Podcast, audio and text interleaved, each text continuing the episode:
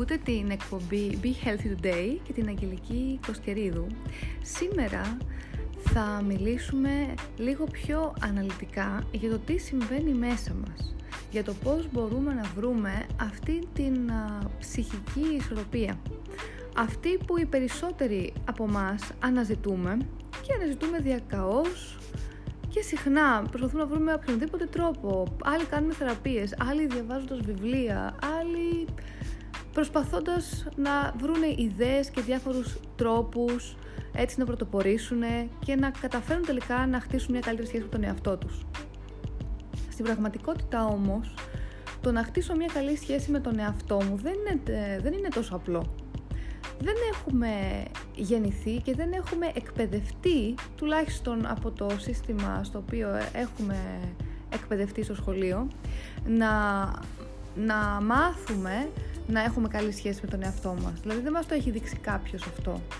Αυτό συνήθως το επιτυχάνουμε μέσα σε ένα ψυχοθεραπευτικό ή συμβουλευτικό πλαίσιο. Σε αυτό το πλαίσιο λοιπόν ο στόχος είναι να καταφέρουμε τελικά να τα βρούμε με τον εαυτό μας.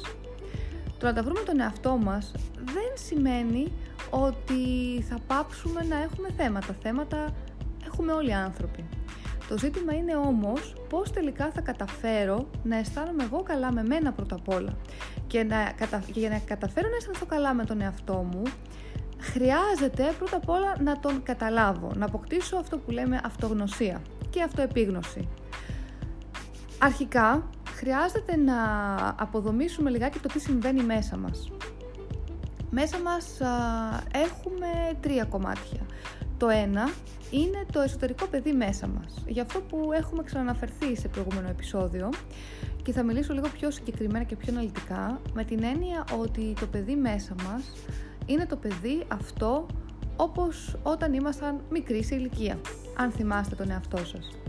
Θυμάστε λοιπόν ότι μέχρι την ηλικία των 10 ετών και νωρίτερα από βρέφη, στην ουσία δεν ανησυχούσατε τόσο πολύ. Υπήρχε αυτή η ανεμελιά που λέμε.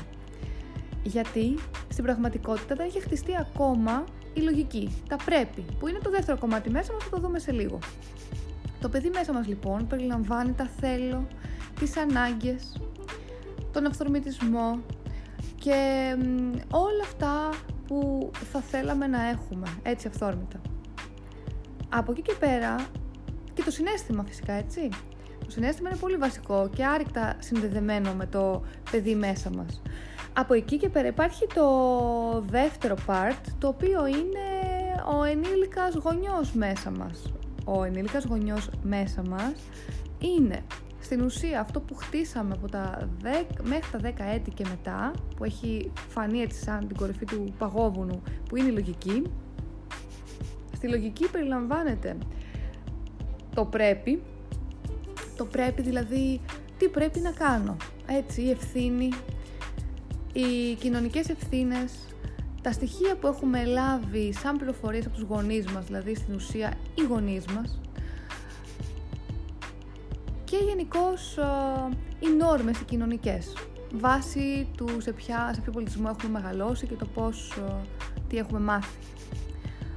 Αλλά στην πραγματικότητα, αυτό που μας δείχνει αυτό που βιώνουμε, δηλαδή όταν εγώ αισθάνομαι λίγο μπερδεμένη και συγχυσμένη, στην ουσία σημαίνει ότι μέσα μου υπάρχει ένας εσωτερικός πόλεμος.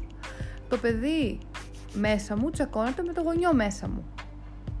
Υπάρχει λοιπόν μια διαφωνία. Εμείς αυτό που θέλουμε να χτίσουμε σε ένα θεραπευτικό πλαίσιο είναι η εσωτερική συμφωνία.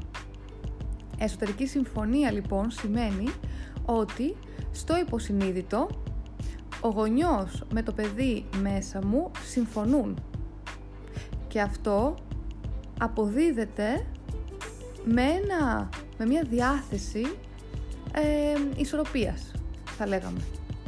Αυτό λοιπόν είναι εφικτό στην πραγματικότητα.